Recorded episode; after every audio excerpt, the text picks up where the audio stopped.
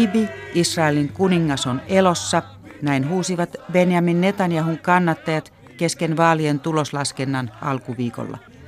Vuosikymmeniä Israelin politiikassa vaikuttaneen Likud-puolueen johtajan Benjamin Netanyahun asema on kuitenkin vaakalaudalla. Likudin kilpailija, sininen ja valkoinen puolue, sai vaaleissa hienoisen johtoaseman, eikä tulevasta pääministeristä ole tietoa. Lisäksi Netanyahua odottavat pitkälle edenneet korruptiosyytteet. Onko Netanyahun aika ohi? Minkälaisia muutoksia Israelin sisä- ja ulkopolitiikassa on näkyvissä? Puhuuko kukaan enää rauhasta? Tervetuloa kuuntelemaan maailmanpolitiikan arkipäivää ohjelmaa. Minä olen Sari Taussi. Toimittajamme Sampo Vaarakallio seurasi vaaleja Jerusalemissa. Ananaskauppias Yitzhak Levi laulaa luikauttelee kaupanteon lomassa Mahane Jehudan torilla Jerusalemissa. Israelilaiset ovat äänestäneet edellisenä päivänä ja on tuloksen sulattelun aika. Kauppamies Levi on sitä mieltä, että politiikka on kuin kaupanteko. Jos yksi yrittäjä ei saa kauppaa aikaiseksi, niin toinen tulee tilalle.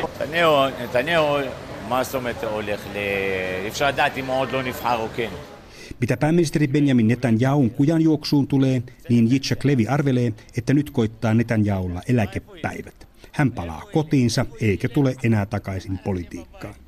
Sinänsä Netanyahu on terävä mies ja löytää kyllä tekemistä, ananaskauppias Levi arvioi.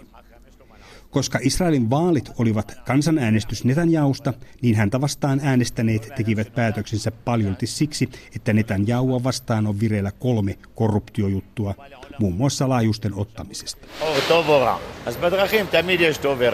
Kauppias Jitschak Levi ajattelee asiaa perisynnin näkökulmasta ja arvelee, että ihmiset ovat jo syntyessään korruptoituneita.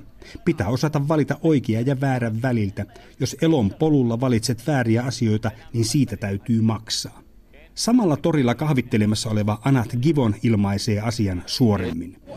I want Netanyahu in jail. He's the rotten apple. Netanyahu pitää laittaa linnaan, hän on mätä. Hänestä täytyy ensin päästä eroon. Se on tämän vaalin tulos, Anat Givon sanoo. very, very He thinks only about one thing. Netanyahu on hyvin korruptoitunut. Hän ajattelee vain yhtä asiaa ja se on hänen oma selviytymisensä, Anat jatkaa. They have been in, in government for too long. Netanyahun Likud-puolue on ollut vallassa liian kauan ja siinä käy niin, että vuosien saatossa korruptoituu, Anat Givon arvioi. Israelin vaalien tiukka vaalitulos merkitsi sitä, että Netanjaun johtama ja uskonnolliseen oikeistoon tukeutuva oikeistoliittouma ei saanut parlamenttiin enemmistöä. Eikä sitä saanut sininen ja valkoinen puolueen johtajan Benny Gantzin ympärille koottu keskustan vasemmistokaan. Kuninkaan tekijänä näiden välissä on nyt maallisuutta korostava oikeistopuolue Israel Beitenu, jota johtaa Avigdor Lieberman. Ja nyt käy Israelin politiikan torilla kova kuhina. Todennäköisin vaihtoehto on laaja yhteisrintamahallitus, johon tulisivat ainakin sininen ja valkoinen Likud sekä ehkä juuri Israel Beitenu. Suuri kysymys on nyt se, kuka hallitusta lähtee johtamaan. Iso ongelma on sekin, että puolueiden pitää rikkoa vaalilupauksiaan, jotta saisivat hallituksen kasaan. Lopulta kaikki kiertyy yhteen henkilöön Benjamin Netanyahuun. Hän halusi jatkaa pääministerinä ja saada oikeistoenemmistön turvin korruptiojuttujen edessä syytesuojan. Hyvin Benjamin Netanyahun uran ja poliittisen pelin tunteva poliittinen kommentaattori Shalom Jerushalmi muistuttaa, että sininen ja valkoinen taas lupasi äänestäjilleen, että he eivät lähde Netanyahun johtamaan hallitukseen, vaan he haluavat hänet tuomiolla. בסוף החודש, בסוף אוקטובר, הוא יהיה בן 70. Shalom Jerusalmi arvioi, että Netanyahu yrittää ehkä tehdä Benny Gantzin sinivalkoisten kanssa sopimuksen siitä, että hän poistuu näyttämöltä, mutta hänet jätetään syytteiden osalta rauhaan. Se מאוד רציני, מכיוון שאני חושב שהתיקים הם קשים מאוד. Netanyahu ei luota oikeusjärjestelmään, hänen mukaansa se vain jahtaa häntä. Hän ei usko saavansa reilua oikeuskäsittelyä, Jerusalmi sanoo. Kiivasta kauppaa käydään nyt myös siitä, että kuka suurta koalitiota voisi johtaa. Julkisuudessa arvuutellaan sitä, että yhteishallituksen pääministerin posti jaetaan kahteen kahden vuoden jaksoon. Benny Gantz johtaisi kaksi ensimmäistä vuotta ja Benjamin Netanyahu saisi tuona aikana puhdistaa maineensa korruptiosta. Jos hän siinä onnistuisi, niin hän nousisi loppukauden pääministeriksi. Myös Avigdor Liebermannin nimi on vilahdellut pätkäpääministeri kaavailuissa. Poliittisen pelin mestari Benjamin Netanyahu on nyt eittämättä poliittisen uransa käännekohdassa. Omassa Likud-puolueessa ei ole itsestään selvää seuraajaa, sen sijaan jeesmiehiä riittää. Shalom Jerusalmi arvioi. ברגע זה כולם מתאחדים סביב נתניהו. Kaikki yhdistyvät Netanjahun taakse, mutta samalla kuulostellaan, että miten hänet siirrettäisiin syrjään. Hän, joka aloittaa siitä puhumisen, maksaa sen kalliisti. Pinnan alla kuohuu, poliittinen kommentaattori Shalom Jerusalmi sanoo. Samaa mieltä on Jerusalemin hebrealaisen yliopiston politiikan tutkimuksen professori Tamir Scheffer. Hänen mukaansa avoin valtataistelu ei ole Likudissa vielä käynnissä, mutta sitä käydään kulisseissa. I don't see it right now, but I think that below the surface it must be happening right now. Mutta sitä ennen Netanyahu olisi raijattava ulos puolueesta ja se on puoluetovereiden tehtävä. Only his party members at this moment can move him. On vain vaikea nähdä, että puolueen kellokkaat savustaisivat Netanjahun pois puolueen johdosta, mutta heidän on se jossain vaiheessa tehtävä, professori Tamir Scheffer sanoo. I think that he uh, might be close to ending his political career. This is something that is rather risky to say when talking about Netanyahu. Voi olla, että Benjamin Netanyahun ura on nyt lähellä loppua. On tosin hyvin riskialtista sanoa niin Netanjahusta, sillä hän on terävimpiä poliitikkoja, mitä meillä on. Jos tämä on Benjamin Netanyahun jäyväisten aika, niin hän jättää jälkeensä hyvin jakautuneen kansan.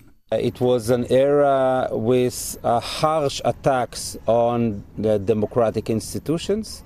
It was an era with harsh attacks against minorities in Israel, especially Arabs. Netanyahun aikakautena demokraattiset instituutiot ovat joutuneet kovien hyökkäysten kohteiksi. Myös vähemmistöjä, erityisesti arabeja vastaan, on hyökätty. Uusi aikakausi voisi olla sovinnon aikakausi, politiikan tutkimuksen professori Tamir Scheffer toivoo.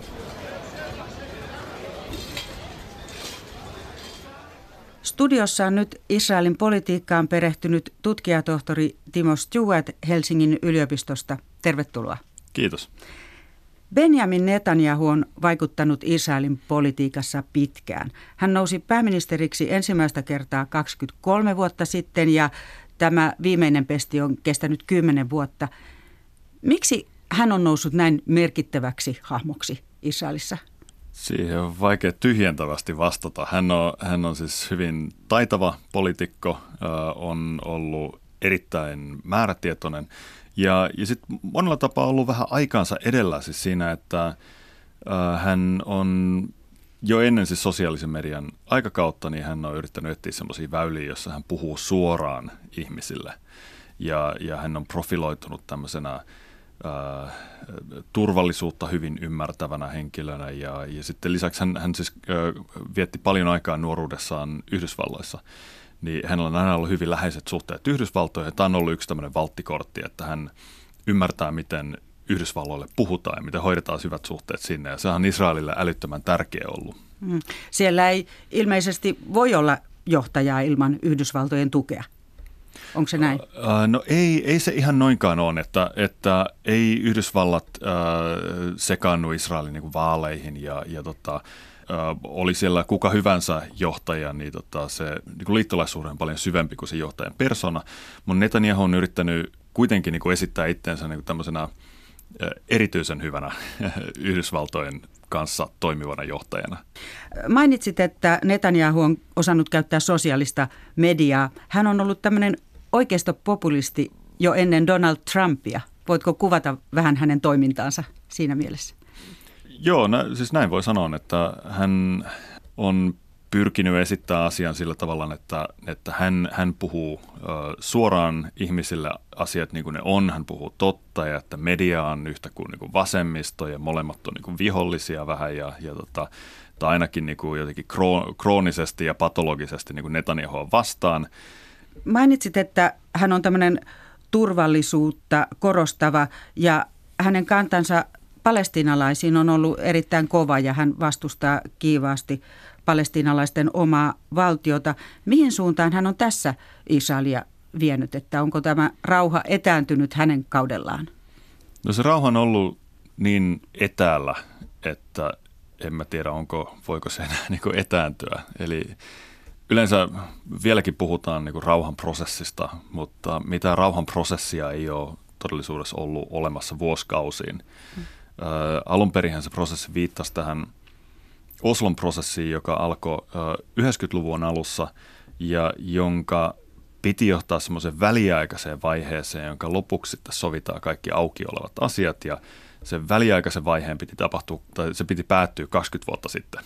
Kyllä. Silloin ne neuvottelut kaatu, eikä ne ole onnistunut sen jälkeen, ja nyt moneen vuoteen niitä ei ole edes aloitettu. Ja se on Israelissa nyt vasemmisto esimerkiksi puhuu, puhuu edelleen kahdesta valtiosta, niin kuin suurin osa kansainvälistä yhteisöäkin. Suomen kanta on myös, että kahden valtion ratkaisu olisi paras, että kun kerran on olemassa Israelin valtio, niin sitten palestiinalaisille olisi Palestiinan valtio. Ja, ja tämä toimisi ratkaisuna. Netanyahu on äh, tähän suhtautunut aika kielteisesti – mutta äh, se äh, ei ole, ei ole niin kuin lainkaan niin kuin yksin äh, Israelissa niin kuin tällaisen mielipiteen kanssa. Ja, ja lisäksi sitten on vähän tullut semmoinen, että, että puhutaan kahdesta valtiosta ja kahden valtion ratkaisusta, mutta sitten käytännössä koko ajan nämä toimet, mitä tehdään ja se todellisuus, mikä siellä on, niin vie kauemmas siitä. Mutta jos käy nyt niin, että Benjamin Netanyahu joutuu väistymään pääministerin pestiltä, että hänen uransa on siinä mielessä ohi, niin muuttuuko suhde palestiinalaisiin, jos pääministeriksi nousee esimerkiksi tämä keskustalaiseksi kuvatun sininen ja valkoinen puoluejohtaja Benny Gantz? Todennäköisesti ei. Miksei? Siksei, että, että vaikka Benny Gantz ei ole, ei ole niin ottanut samanlaista niin kuin ei ole puhunut yhtä kovia sanoja kuin, kuin Netanyahu, niin hänkin on vaikkapa puhunut Jordanjokilaaksosta, jonka Netanyahu lupasi liittää. Niin heti sen jälkeen hän sanoi, että, että totta kai niin Jordanjokilaakso kuuluu Israelin valtiolle. Ja, ja tota, ei hänellä, siis hän on puhunut jotain siitä, että voisi saada niin prosessin palestiinalaisten kanssa liikenteeseen, mutta ähm, ei ole odotettavissa mitään semmoista erityisen radikaalia. Netanyahun alueliitospuheet, niin ne on tavallaan niin kuin uutta, että, mm. että vielä pari, kolme vuotta sitten ne olisi vähän niin kuin äärilaidan puhetta. Uh, Mutta nyt, nyt niitä on käytetty ihan vaalilupauksina. Gantzin liittooma ei niin kuin millään tavalla ottanut niistä niin kuin semmoista selkeää pesäeroa. Ne, mm. ne ei ole luvannut toteuttaa, mutta ei myöskään sanonut, että ei hetkinen, että tämä on itse asiassa Israelin valtiolle ö, huono askel tai epätoivottava askel tai kansainvälisen lain vastainen askel tai vaikkapa rauhanprosessille tuhoisa askel, jos semmoinen ikinä taas saataisiin käyntiin. Mm. Eli palestiinalaisten kannalta tämä uhka, että Jordanjoen laakso liitettäisiin Israeliin, niin ei ole ohi, vaikka sitä pidettiin ehkä tämmöisenä Netanyahun heittona silloin vaalikampanjan aikaan. Äh, ei se ole ohi, mutta sillä ei tietyssä mielessä ole niin palestinalaisten kannalta äh, merkitystä. Ja, ja äh, halusin avaa ehkä tuota sillä, Eikö se että, olisi lopullinen isku rauhanprosessille kuitenkin, äh, jos semmoisesta voi enää puhua? Olisi, mutta siinä on sitten just, että katsooko ne, että siinä niinku, äh, potkitaan kuollutta ruumista vai, vai niinku ei. Eli, eli tilannehan on se, että Jordanjokin laaksossa käytännössä se on ollut liitetty Israeliin jo, jo vuosikausia – Eli siellä ollaan siis suoraan Israelin hallinnassa. Siellä on maat ja vedet suurimmassa osaksi takavarikoitu israelaisille siirtokunnille. Siellä on israelilainen tieverkosto, Israelin armeija. Äh, siellä ei ole siis edes palestinalaishallinnolla ei ole Jordanjokin laaksossa niin mitään asemaa, paitsi Jerikon kaupungissa, joka on tämmöinen enklaavi sitten siellä keskellä. Eli Jos Israel nyt, sanotaan nyt vaikka ne Netanyahu, saisiko saiskin hallituksen, jossa, tai, tai Gantz tai kuka vaan, joka sitten ilmoittaa, että hei, nyt me liitetään tämä alue Israelin valtion, ja Yhdysvallat vaikkapa antaa siunauksensa sille, ää, niin tota, siellä paikan päällä niin voi olla vaikea niin kuin huomata yhtään mitään, koska siellä tällä hetkellä heiluu Israelin lippu. Mm, mutta se voisi johtaa väkivaltaiseen reaktioon. Se voisi johtaa siihen sen tähden, että, että kokonaisuudessaan tai Jordanjokin laakso ja Kuolemeren pohjoisosa on noin kolmannes länsirannan pinta-alasta. Ja vaikka rauhanprosessi on nyt ollut, niin kuin sitä ei ole ollut pitkään aikaa, niin palestinalaishallinto on olemassa ja perustuu tavallaan siis semmoiseen ajatukseen siitä, että, että tässä on nyt väliaikainen tilanne. Mm. Ja okei, että, että väliaikaiselle tilanteelle ei näy nyt loppua, mutta ne joskus muuttuu. Mutta sitten jos Israel sanookin suoraan, että hei, että nyt tämä kolmannes länsirannasta on muuten meidän, puhumattakaan vielä, jos liitetään jotain muita siirtokuntia, niin ne siirtyy sitten kokonaan pois siitä asioista, ne, mitä, mitä ehkä voitaisiin neuvotella. Ja, ja silloin palestinalaishallinto, joka on palestinalaisten keskuudessa nytkin todella epäsuosittu, niin alkaa näyttäytyä vähän niin kuin miehityksen alihankkijalta. Mm. Ja siinä on sitten semmoinen riski, että palestiinalaisilta häviää niin kuin usko siihen, että tilanne niin kuin ikinä muuttuu. Voi olla jopa, että palestinalaishallinto lakkauttaa itsensä tai sitten se kaatuu siihen, että, että on vastustusta ja Israelin kannalta tämä on merkittävää siksi, koska Israel tekee hyvin tiivistä turvallisuusyhteistyötä palestinalaishallinnon kanssa.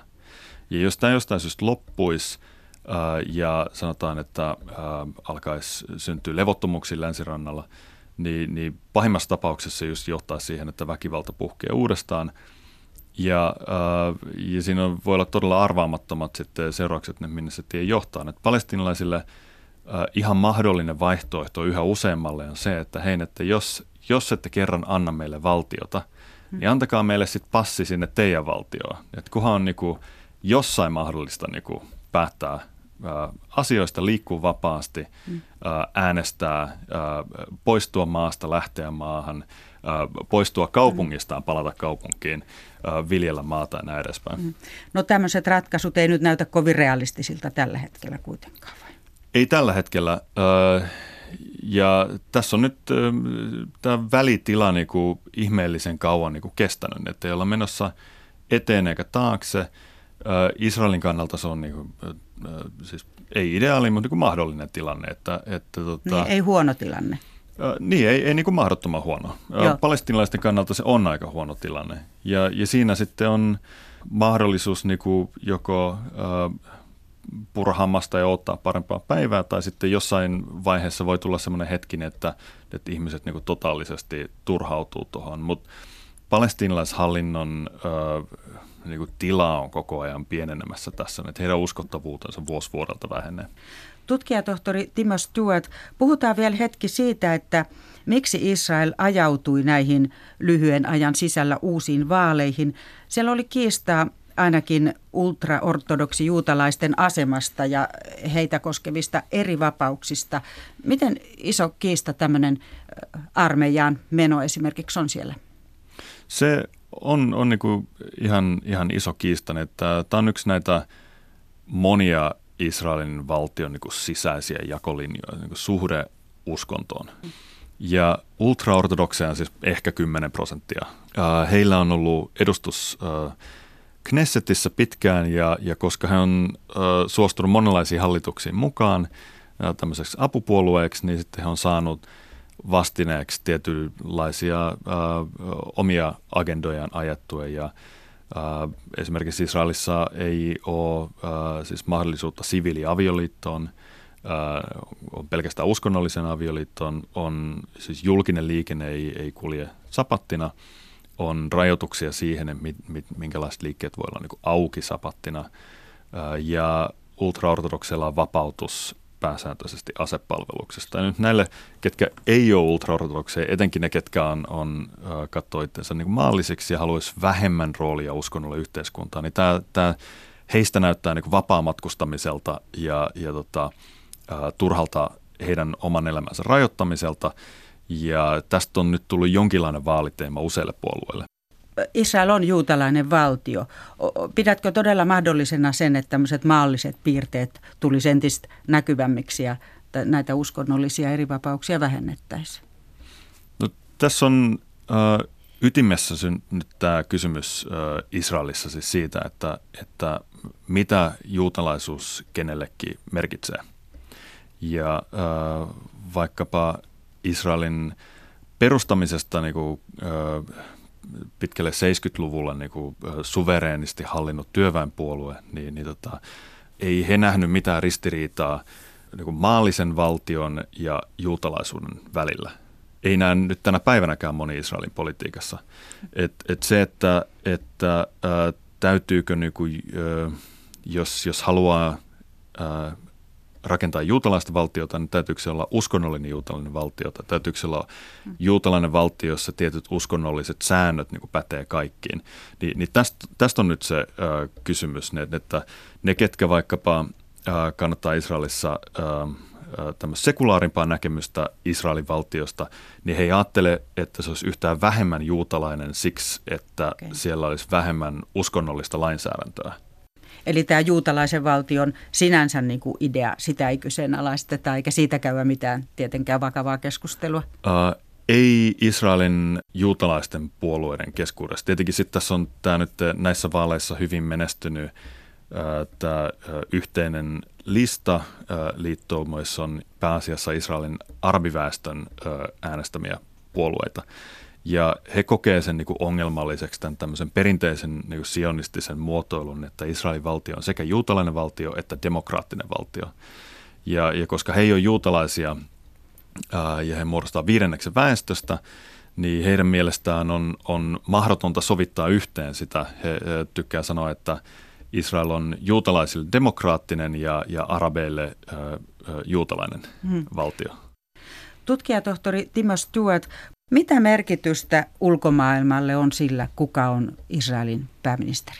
No näissä vaaleissa ei ihan valtavan paljon. Nämä ei nyt varsinaisesti ollut tämmöiset ulkopoliittiset linjavaalit ja jopa, jopa sitten sisäpolitiikassa niin, niin tota, ei ole mitenkään niin kuin radikaalia eroa. Siis, Netanyahun koalitio, jos hän semmoisen olisi saanut kasata niin kuin mielensä mukaan, mitä hän yritti, yritti silloin huhtikuun vaalien jälkeen, niin se olisi ollut hyvin oikeistolainen ja, ja uskonnollisiin puolueihin tukeutuva, joka olisi sitten vienyt Israelia niin kuin pidemmälle sitä tietä, mitä on nyt tässä kuljettu viime vuodet jo. Mutta ei se ulkomaailman suhteen sitten kuitenkaan ole niin kuin hirveän suurta muutosta nyt tässä todennäköisesti tulossa. Näin sanoi tutkijatohtori Timo Stewart Helsingin yliopistosta. Tähän päättyy tämänkertainen maailmanpolitiikan arkipäivää ohjelma. Ensi kerralla menemme Grönlantiin ja kysymme, mitä siellä ajateltiin presidentti Donald Trumpin tarjouksesta ostaa Grönlanti ja mitä koko kohusta on seurannut. Nyt kiitos seurasta.